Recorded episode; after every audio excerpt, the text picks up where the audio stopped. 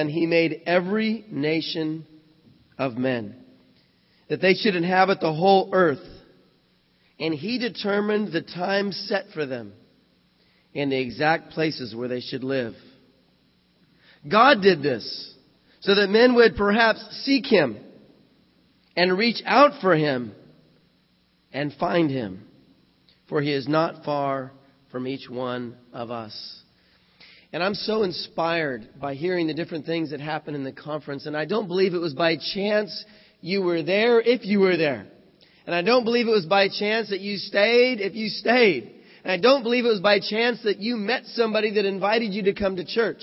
And I don't believe it's going to be by chance that the people you meet in the future that will become Christians is by chance. God will ordain the time and the place for different people to run into you. But I have a question for you. When somebody that's seeking God runs into you, will you open your mouth? Will you tell them what God has done for you? Will you tell them about the grace that Jesus showed you? Will you tell them about the family of Christ that we share? I so much appreciated the conference and I, I was so amazed. We set up a lot of times to fellowship with people. And, and they were incredible It like Heavenly Fellowship. But there's other people I wanted to see and talk to, and every person that I hoped to see, I got five to ten minutes with, whether it was in a lobby or on a road or in a foyer out in front of the church. God just arranged everything. I was on the last day, we were kind of harried, we were late, we were trying to work out a ride situation, and this couple stopped me. Tony, do you remember us? There's our miracle baby. And I'm like, I remember their faces, but not their names. We were in your church, and you came to the hospital when our baby was going to die, and you prayed over her. And she lived, and here she is. And I was like, blown away. God uses us in different ways, in different times, and none of our labor is in vain. I'm so inspired by this church and all the people from foreign countries. If you weren't born in the U.S., could you stand up?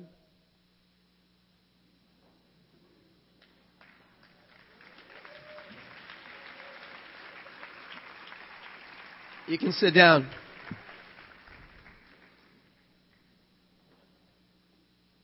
Where will you be most effective? Think about that question. Where does God want you to go? So inspired by the sister that's going to go back to Jamaica, by Monica who wants to go back to Peru. I'm so inspired by people who are willing to give up our worldly dreams to serve God. God did amazing things at the conference just to remind us. Guys, He's been doing these things all over the world. He's just reminding us that He is God. And we are not, and He has a plan for our life and the life of our church. On the last day, my 12 year old was determined to make sure we got a boat ride in. And so after the, the, the last sermon by Mike, which was amazing, um, we were arranging some rides and we went and had, had a meal. And it was really cool because we wanted to spend time with Elias and Rachel before they went to Ashland, and we sat right next to them. And you know, Amy got to fellowship with her, and me and Elias just another one of those God moments, a, conversation we needed to have. But we got on the boat and we were riding around the city, and the guy that was talking about the boat, um, he's like, "Yeah, there was a conference here in San Antonio, and there was 18,000 people, and they're from 90 nations." And I'm like, "That's right." And he goes, he was talking to me, my "Were you guys from the conference?" And we're like, "Yeah." And he goes, "What was the name of it?" And Amy goes, "On the mountain of the Lord." And you know, it was it was cool. And as we're going around the boat, disciples are waving at us from all over, you know. And the guy's like, "You guys are rock stars."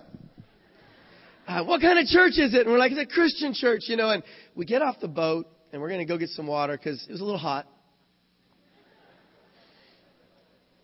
Just a little hot.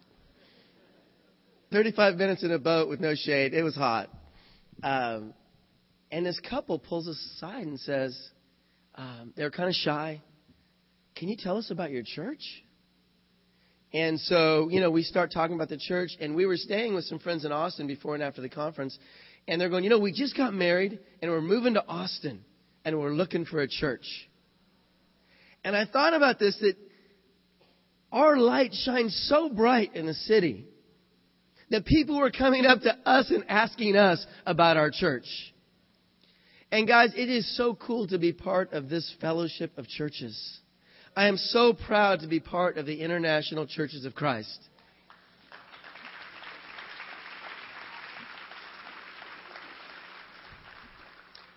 I've cried more than once today, and I'm not going to tell you how many times.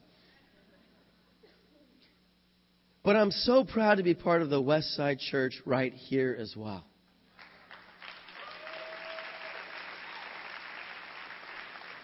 I don't know how many nations we represent right here, but we may have 90 nations right here represented.